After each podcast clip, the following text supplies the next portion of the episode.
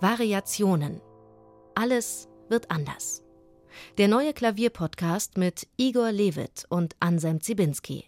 Ihr Lieben, wir beschäftigen uns heute bei dieser Folge Variationen Alles wird anders mit einem Werk, das die allermeisten von euch nicht kennen werden. Es macht überhaupt gar nichts, denn die allermeisten von uns kennen es auch nicht. Mit uns meine ich Musikerinnen, Musiker, Pianisten.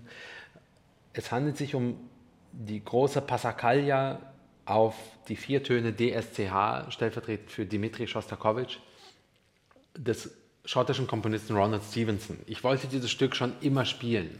Ich wollte 2014, 2015, als ich die Variationswerke aufgenommen habe, Bachs Goldberg-Variation, Beethovens Diabelli und Schewskis People United, wollte ich diese Passacaglia eigentlich in dieser Box mit drin haben, weil ich sie für eine der ja, vier, fünf bedeutendsten Variationswerke für die Klavierliteratur halte. Ich konnte das Stück damals einfach nicht spielen. So, das war mir einfach zu groß und zu schwer und zu, ja, es war einfach zu viel. Kennengelernt habe ich dieses Werk wie so viele wichtige Werke in meinem Leben über meinen damaligen Lehrer und noch immer Lehrer und Freund Matti Raikallio. Matti hat mir dieses Stück nahegebracht. Ich habe mich wirklich sehr, sehr viele Jahre damit beschäftigt. Und jetzt hier irgendwie zu sitzen, darüber zu sprechen, zu wissen, dass bald meine Aufnahme davon rauskommt, macht mich einfach sehr glücklich. Und in dieses Stück, das wirklich in jedweder Hinsicht seinesgleichen sucht, in dieses Stück steigen wir mal heute ein. Viel Vergnügen.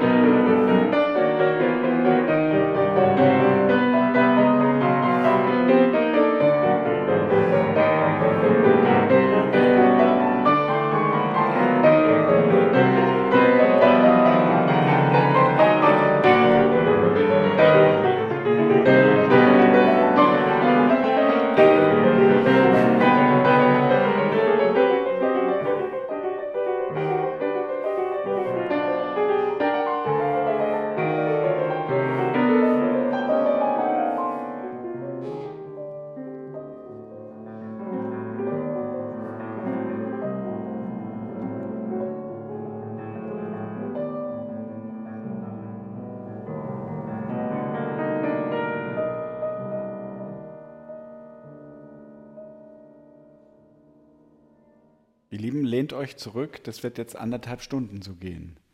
Der Anfang von Ronald Stevensons Passacaglia on DSCH auf DSCH. Willst du noch mal ganz kurz sagen, was ist Passacaglia? Was heißt das überhaupt? Das ist eine barocke Form. Passacaglia ist im Grunde genommen auch eine Art Variationswerk. Du hast einen Grundbass, der sich immer wiederholt. In diesem Fall ist es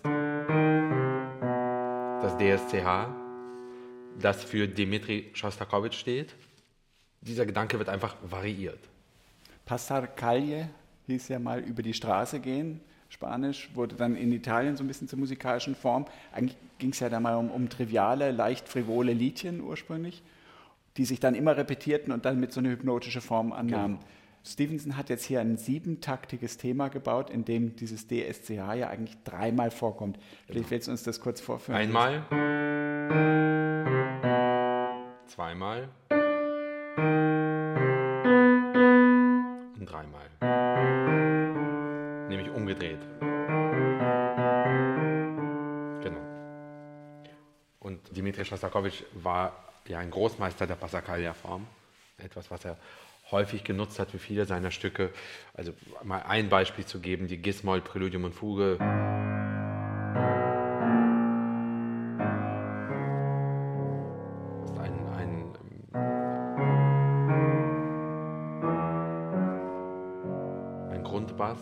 Relativ lang.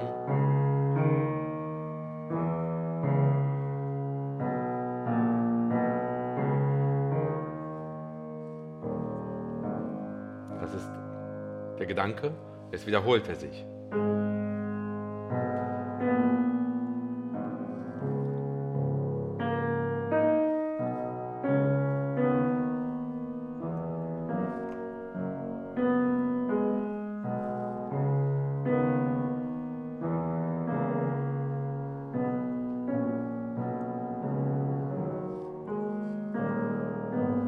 Wiederholt sich nochmal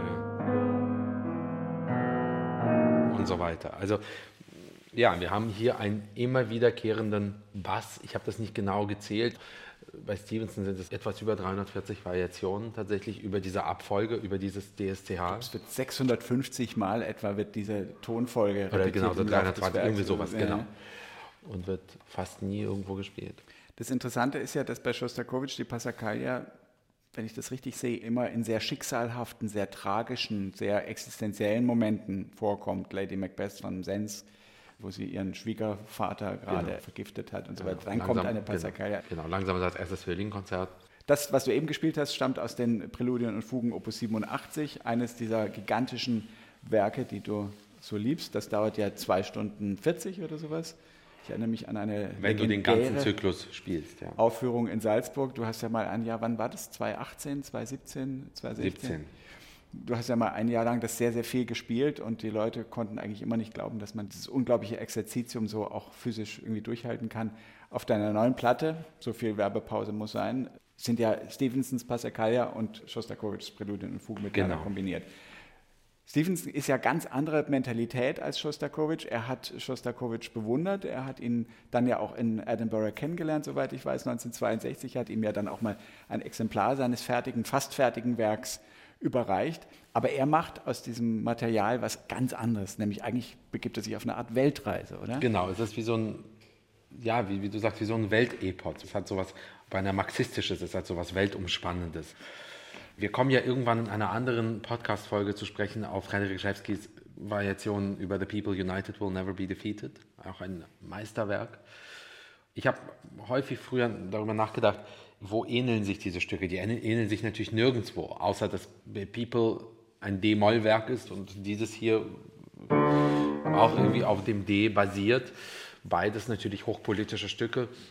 Aber ich habe früher mal gedacht, so wenn man People hört, dieses Mitreißende, dieses Inspirierende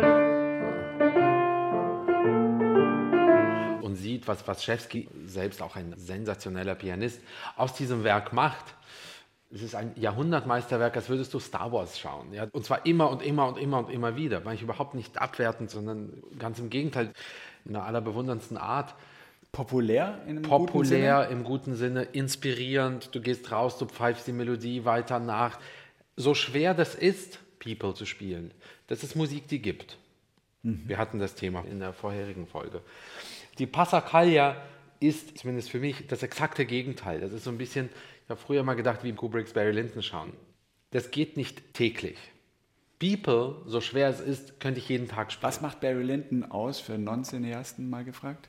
Also dein Erlebnis von Barry Lyndon oder die Erzählstruktur? Na, es ist, oder es ist, es ist, ich will gar nicht auf die Erzählstruktur raus, sondern es ist erstmal die Länge, die Tiefe, die Schönheit, das Tempo, die Langsamkeit. Es geht nicht immer. Ich brauche sehr, sehr lange Zeit, um das zu verarbeiten. Wir hatten den gleichen Punkt mit Johann Sebastian Bachs Goldberg-Variation. Es gibt so Stücke, die würde ich nie touren, zum Beispiel. Ja? Und dieses Stück gehört dazu. Ich brauche lange, damit sich das setzt. Das ist eine andere Art von Epos. Es ist wie so ein ganzes Menschenleben oder wie so, so, so eine Globusumrundung in einem Werk. Anders als die anderen Werke dieser Serie ist Passacaglia auf der SCH eigentlich vollkommen unbekannt. Ja. Du bist wahrscheinlich der erste wirklich ganz prominente Pianist, der das so pflegt. Die bisherigen Aufnahmen, die es gab, die bisherigen Live-Darbietungen, die es gab, waren doch eher von Spezialisten gemacht. Wie kommt es dazu, dass Außer John Ogden. Das ist richtig, John Ogden seinerzeit. John Ogden hat das gespielt, die beiden waren auch sehr eng, Stevenson und Ogden. 60 Jahre ist das jetzt her, geschrieben wurde das bis 1962, dann ergänzt 1963 und jetzt setzt möglicherweise eine verspätete, breitere Rezeption ein. Kannst du dir das vorstellen? Ich hoffe. Was ist da los? Ist das eine Musik, wollte die eigentlich breit wahrgenommen werden oder war das doch irgendwo auch die Selbstbeschäftigung eines jungen Pianisten? Also es gibt ja die Geschichte, er setzt sich da in seinem Haus südlich von Edinburgh an Heiligabend ans Klavier und fängt an zu komponieren. Ist eigentlich wie so eine vegetative Entstehung losgegangen. Immer eine Variation hat sich an die nächste angeknüpft. Also das ist ein zutiefst assoziatives Werk. Es hat auch klare Strukturen. Ich würde mir wünschen, dass Figuren wie Ronald Stevenson bekannter geworden wären. Ich glaube aber nicht, dass das sein, sein Lebensanspruch war. Er war ein, so wie ich das jetzt höre, auch von Menschen, die ihn kannten. Ich habe einen sehr lieben Bekannten, der mit ihm sehr eng befreundet war, der englische Pianist John Humphreys. Er war ein zutiefst bescheidener Mensch, er hat sehr bescheiden gelebt. Ja, John das erzählt, es gab im Hause des Stevensons das gute Geschirr, wenn zum Beispiel Gäste da waren. Das gute Glas, so war das. Ansonsten, er hat sehr, sehr bescheiden gelebt, er hat unglaublich viel geschrieben. Er war das Werkverzeichnis in der einen Monographie umfasst, glaube ich, 75 Seiten. Gell? Genau. Also er das hat, er Allerwenigste ein, ist gedruckt, das Allerwenigste überhaupt aufgeführt. genau, so. er war ein großer Bosonianer. Also Bosoni war für ihn ein absoluter Fixstern seines Musiker, seines Komponistendaseins. Die Passacaglia ist auch sehr seelenverwandt zu Dan Bosonis großem Meisterwerk für das Klavier der Fantasia Kontrapuntistica. Die Passacaglia ist sehr kontrapunktisch, das heißt, sie ist, sie ist, auch sehr barock angelegt in ihren Strukturen. Sie ist sehr, sehr emotional. Sie ist auf eine Art hypnotisch, weil er eben dieses D als Grundbass nie wirklich verlässt. Wir haben eben vergessen zu erwähnen, wie er auf dieses Thema kommt und was das in Schostakowitsch eigenem Werk für eine Bewandtnis hat. Das wäre vielleicht hier noch ganz gut zu ergänzen, oder? Also Schostakowitsch hat dieses Motiv selbst relativ häufig benutzt, ab einem bestimmten Moment und ganz prominent ab dem Moment, als Josef Stalin nicht mehr lebte und Schostakowitsch mit seiner zehnten Symphonie rausging.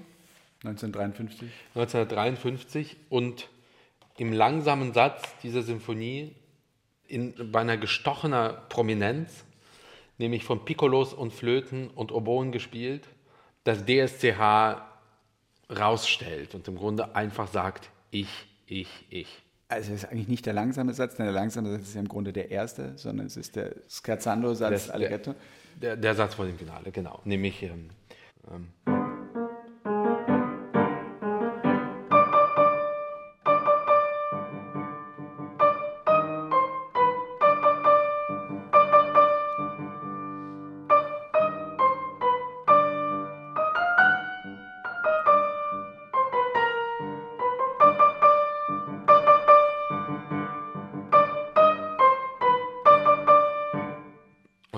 weiter. Also das, Diesen Schostakowitsch-Tonfall kennt man ja, dieses sarkastische, grell instrumentierte, militärisch, zirkushafte, genau. auf jeden Fall irgendwo ironisch unterfütterte. Später dann im Finale der Zehnten, das Ende der Zehnten ist im Grunde genommen ein fast schon, wie soll man sagen, hysterisches, äh, jubelndes DSTH. Äh, toll, ich kann echt nicht.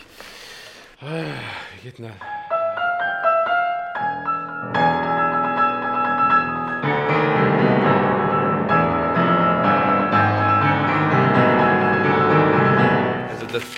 Immer und immer und immer wieder. Ich bin da, ich lebe, ich lebe, ich lebe, ich lebe. Ich habe also, ihn überlebt. Ich habe ihn überlebt. So könnte man das lesen, ja. ja. Schostakowitsch eröffnet sein berühmtes großes achtes Streichquartett mit dem DSCH Cello Solo.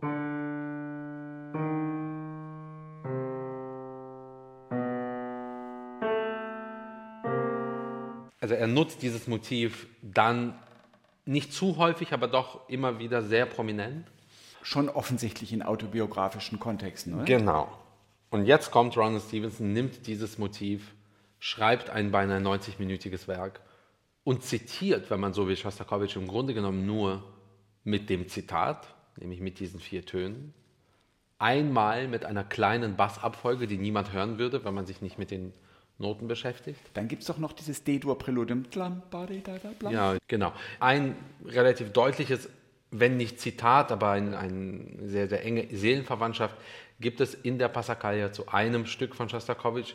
Interessanterweise eine relativ kleine beiläufige Geschichte, beiläufige Geschichte nämlich das fünfte Präludium und Fuge aus den vorhin genannten 24.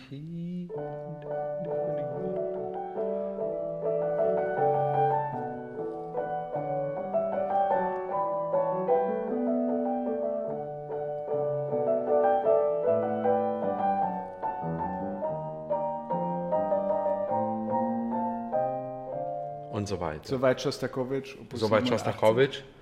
Und bei Ronald Stevenson, so im ersten Drittel des Stücks, kommt dann dieser Moment. Äh,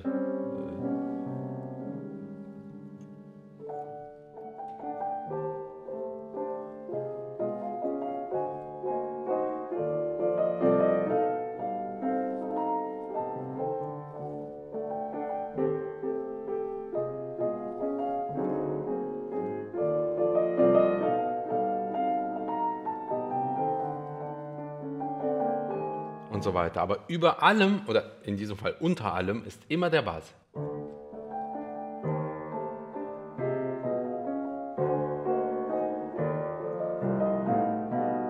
Und so weiter. Also er verlässt ihn nie. Wir werden dieses Stück ja nicht annähernd behandeln können. Vielleicht könnten wir zwei Richtungen verfolgen. Das eine ist, diese Reise geht geografisch im wahrsten ja. Sinne des Wortes um die Welt. Und sie geht bis hin nach Afrika. Geht durch die Zeiten. Und genau. sie geht auch vielleicht, das wäre die dritte Richtung, durch die Klänge. Vielleicht können wir da genau. Äh, einmal, also, also einmal, jetzt einmal eine ganz besondere Stelle, irgendwo noch nicht mal in der Mitte, aber tendenziell zur Mitte hin, kommt ein Moment, übertitelt mit To Emergent Africa.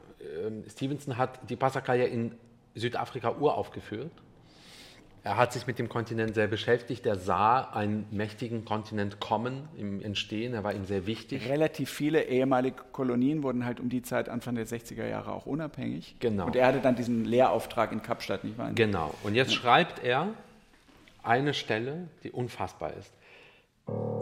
Also, wir haben immer wieder den Bass.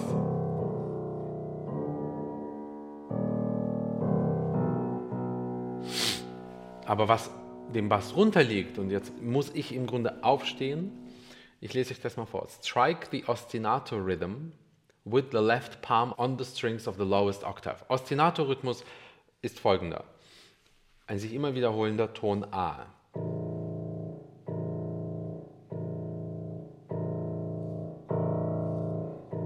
Erstmal nichts Besonderes auf dem Klavier. Also würde ich das jetzt normal spielen, klänge so.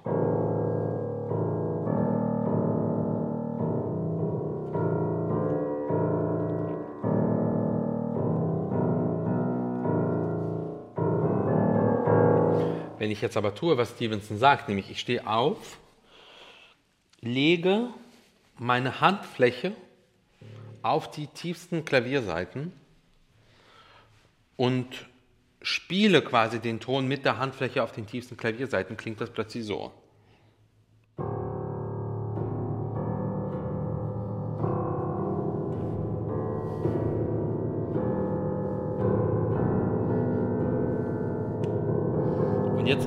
Beschleunigt sich dieser, dieses Schlaginstrument.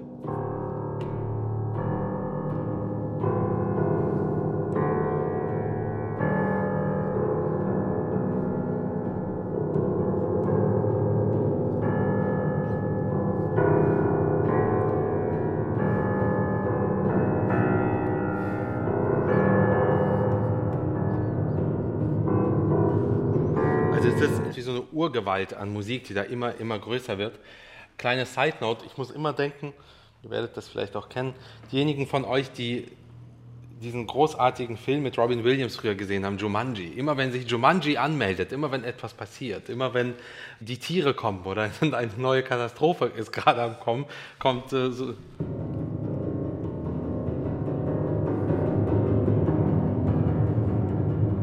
Kommt sowas, muss ich immer muss ich immer dran denken, habe den Film sehr geliebt. Ist das ja. ästhetisch, äh, politisch nicht ein bisschen prekär, dass also das Aufkommen der Afrika mit so einem Bild von exotischer, archaischer Buschtrommel, wenn man so will, suggeriert wird? Da wäre man ja heute wahrscheinlich ein ganz kleines bisschen vorsichtiger, welche Klischees man Afrika da möglicherweise überstülpt, oder? Ich finde das ein bisschen Hanebüchen. Er nimmt ein ganz zentrales musikalisches Element, das er gehört hat, und übersetzt das auf das Klavier ich meine, der letzte Mensch, dem man, glaube ich, Klischees vorwerfen sollte, wäre Ron Stevenson. Wer das da rauslesen will, kriegt es mit mir zu tun. Er hat ja diese sehr, sehr typischen Assoziationen. Ich meine, er geht ja auch in sein eigenes Land. Da gibt es die ja. vielleicht berührendste Stelle, Lament for the Children, diesem Pibrock, was ja eine alte Dudelsackweise im Grunde genommen ist, gleich im ersten Satz. Auch das ist ja eine exotische Note, wenn man so will, die er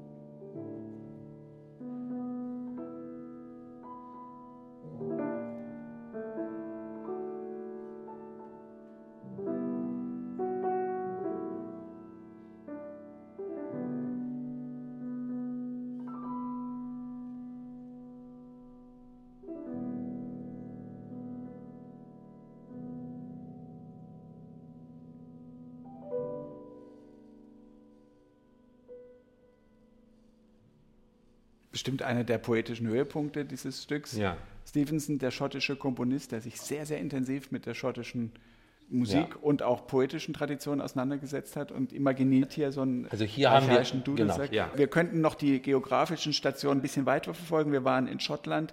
Es gibt den Fandango ja. im zweiten Teil. Es gibt dann ja auch diesen Symphonic March, der polonaisehaften Charakter ist, also eher so ein bisschen sich auf diese Chopin-Tradition äh, bezieht, wenn ich das richtig in Erinnerung habe dass wir nur mal so ein bisschen sehen, wie. wie ähm, genau, der Fandango.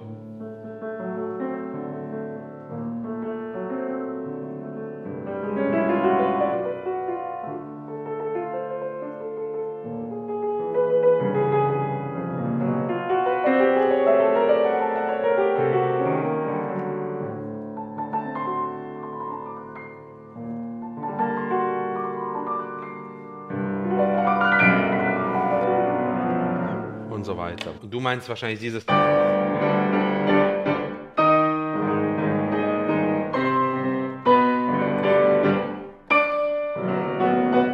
Diese polackerhaften Stellen gibt es auch. Das ist jetzt eine von ziemlich zu Anfang, oder? Es gibt genau. dann eine, einen großen, nach dem Peace, Bread and Land, gibt oh, es ja. den Symphonic March in der Pass Altera, also in dem zentralen Teil.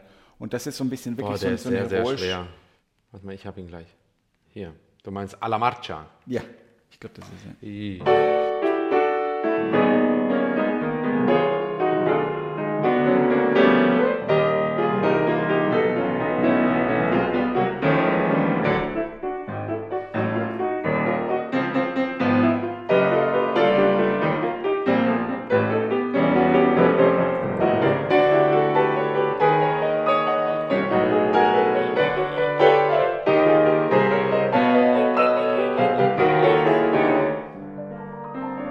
wird er dann sehr frei, wird sehr pianistisch, das ist eine wahnsinnig schwere Stelle, sehr langer Abschnitt. Er bezieht sich auf viele verschiedene Stile, er bezieht sich auf verschiedene Länder, er bezieht sich auf Komponisten. Relativ zum Schluss gibt es eben zwei ganz große, ganz zentrale Momente. Ist auch sehr rührend geschrieben. Ich, ich mache euch einen Screenshot, vielleicht könnt ihr das dann später auf die Website stellen. Nämlich auch Dmitri Schostakowitsch war ja von etwas inspiriert, als er sich dachte, hm, macht eigentlich Sinn, meinen Namen in Töne zu setzen. Nämlich das berühmte Dokument dafür und die Uridee, könnte man vielleicht so sagen, ja, für einen Komponisten, der seinen Namen in Töne setzt, ist natürlich Johann Sebastian Bach gewesen, mit dem BACH. Sein unvollendeter 14. Kontrapunktus aus der Kunst der Fuge stellt das BACH ganz prominent ins Licht, äh, aber auch schon vorher in der Kunst der Fuge gibt es relativ prominentes BHCH. Und Stevenson, ungefähr 60, 65 Minuten in das Stück hinein, verbindet die beiden Motive. Und das Rührende ist, dass er, während die linke Hand das DSCH spielt, in russischen Buchstaben Schostakowitsch darunter schreibt, während er oben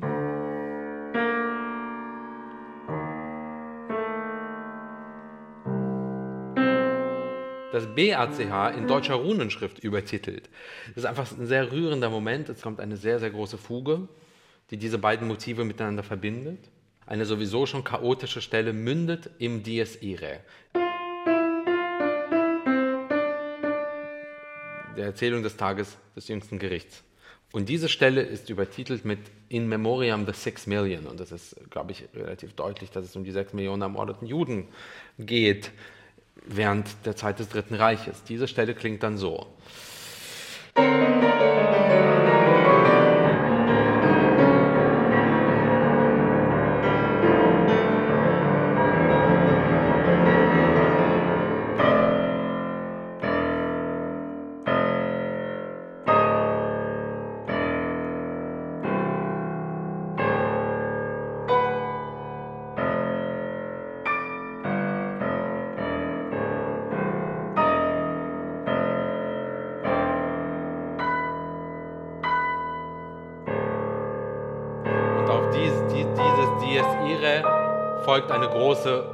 Konzertfantasie, Konzertparaphrase.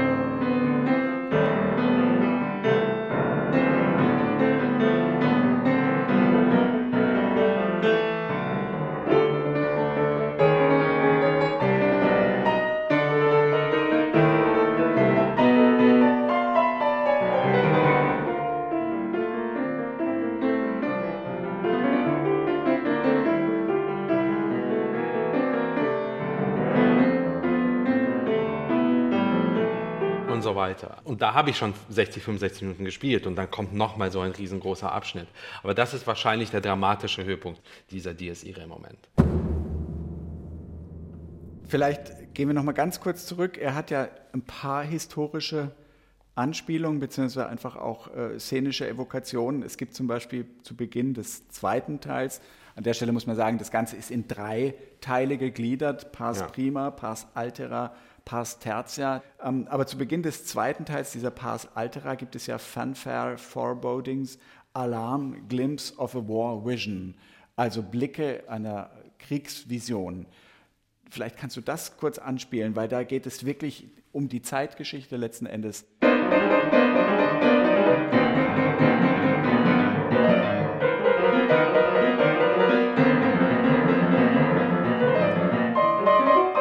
Und so weiter. Alarmsirenen. Alarmsirenen, ähm, auskomponierte Angst, das dann lustigerweise mündet in, in einer Stelle friedlichstes G-Dur, übertitelt in russischer Schrift Mir, Friede.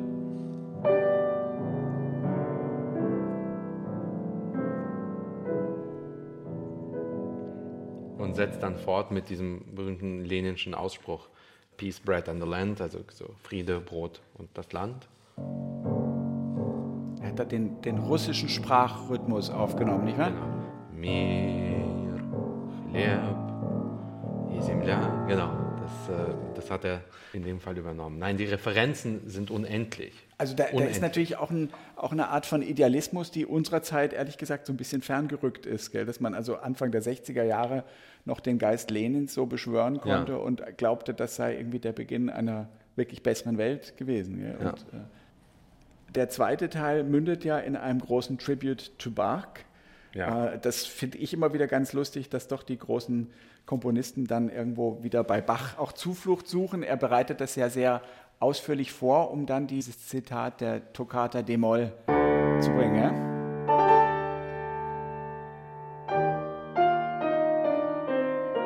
Genau. Er hat das schon vorher ein bisschen Anspielung drin, aber dieses äh, hier zum ersten Mal prominent Johann Sebastian Bach quasi zum Wort, um dann später, wie vorhin erwähnt, in der großen Fuge dann mit dem BACH richtig zentral. Erzähl uns ganz kurz nur in doppelter Klammern vom Zustand deiner Sehnen, deiner Muskeln nach 80 Minuten dieser Tortur. Wie ist das dann? Ist man dann im Endorphin? Ja, also es ist, es ist, bei so einem Stück so, dass du keine Zeit hast, über Schmerzen nachzudenken. Also ich habe keine Zeit darauf. Also es ist, ist so voller Adrenalin und so im Fokus und so auch manisch da drin. Also dieses ganze, ich bin müde und mir tut irgendwas weh, kommt wenn überhaupt dann später. Aber der Masseur wartet backstage der, bereits? Nein, wartet er nicht, aber er wartet woanders. Ja, ja.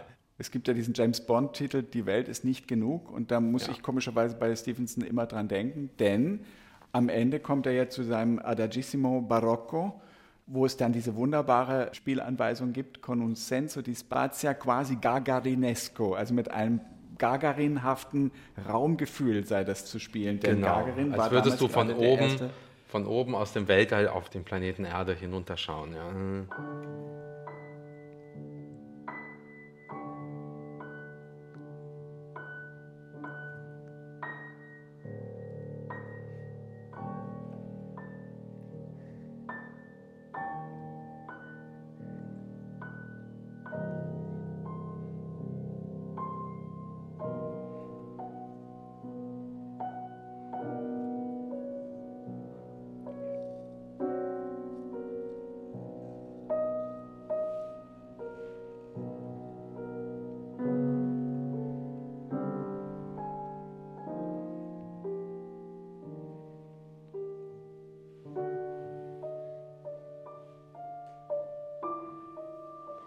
Weiter. Ja.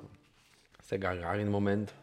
Und hier kommen wir dann langsam zu dem großen Schluss. Gagarin war wirklich gerade in dem Jahr, in dem er daran schrieb, 1961 zum ersten Mal geflogen. Gell? Also das ja. war der erste Mensch im Weltall.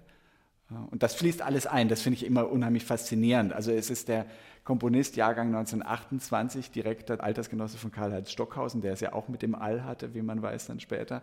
Aber jemand, der sich also keinerlei Schranken des Materials auferlegt. Ja nicht sagt, wir benutzen jetzt die und jene Reihe oder wir benutzen genau. jetzt die und jene Klangstruktur, genau. sondern alles. Genau. Das alles. Ist, also es ist absolut unglaublich. Wir könnten jetzt Stunden darüber reden. Ich könnte jetzt noch irgendwie den Schluss vorspielen. Ehrlich gesagt habe ich keine Lust darauf, sondern ich hoffe... Ach doch. Soll ich nochmal machen? Doch. Wie viel davon? Naja, so anderthalb Minuten. Du bist vielleicht gemein.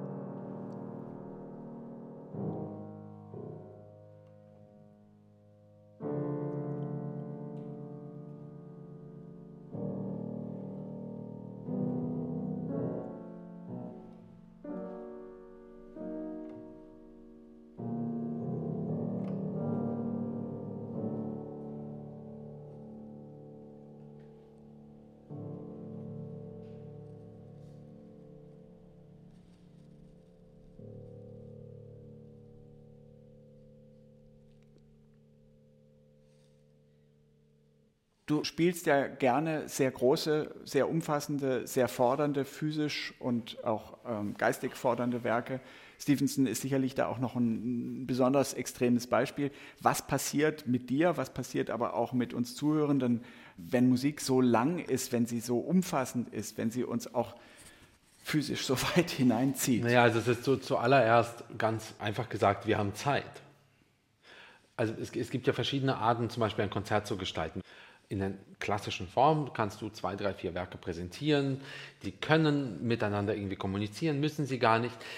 Sie sind alles zwischen, weiß ich nicht, 5 und 35 Minuten lang, manchmal 40.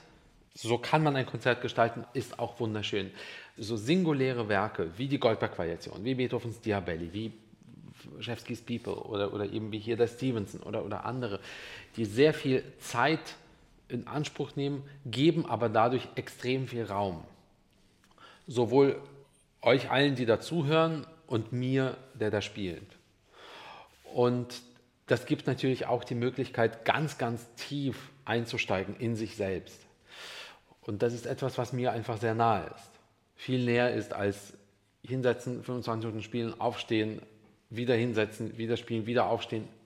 Ist toll, aber ist überhaupt nicht zu vergleichen mit dem, was du mit so einer Musik einfach emotional erreichen kannst. Ich habe ja immer ein bisschen dieses Bild des intravenösen Musikgenusses bei solchen Dingen, weil man ja aufhört zu urteilen und sich äh, distanziert gegenüberzustellen, sondern man ist tatsächlich in einer Art Immersion, also vollkommen vereinnahmt in dem, ja. was um einen herum da geschieht, oder? Absolut. Deswegen meinte ich vorhin, wir können jetzt so viel drüber reden, wie wir wollen. Es ist wie so ein, wie so ein Gemeinschaftserlebnis so ein Werk zu hören. Und ich wollte es immer schon spielen. Ich freue mich sehr, dass wir hier auch drüber sprechen konnten. Wir beschäftigen uns ja das nächste Mal mit Beethovens Diabelli-Variation, einem Werk, das ganz zentral ist in meinem Repertoire. Ein Werk, das ich wahrscheinlich häufiger gespielt habe als jedes andere auch. Und ähm, dazu dann mehr beim nächsten Mal. Variation, alles wird anders mit Anselm Zibinski. Und Igor Levit. Variationen. Alles wird anders. Der Klavierpodcast von Igor Levit und Anselm Zibinski ist eine Produktion von BR Classic. Wenn ihr Fragen habt oder Kommentare, könnt ihr uns gerne schreiben unter klavierpodcast.br.de. Eine Liste der erwähnten Stücke findet ihr in den Show Notes des Podcasts. Aufgenommen wurde diese Folge in Igors Berliner Wohnung Ende April 2021 von Andreas Stoffels. Produktion und Mischung Dorothee Keil und Elisabeth Panzer, Produktionsleitung Florian Scheirer, Redaktion Bernhard Neuhoff. Wenn euch dieser Podcast gefallen hat, dann gefällt euch vielleicht auch dieser Podcast. Der große Bruder ist unfehlbar und allmächtig. 1984. George Orwells Klassiker der dystopischen Literatur als Podcast. Unser Wissen, unser Glück verdanken wir seiner Führung und Inspiration. Der große Bruder wird nie sterben. Überwachung und Geschichtsfälschung in einem totalitären Großstaat. Gedankendelikte lassen sich nicht ewig geheim halten. Nein, mein Lieber.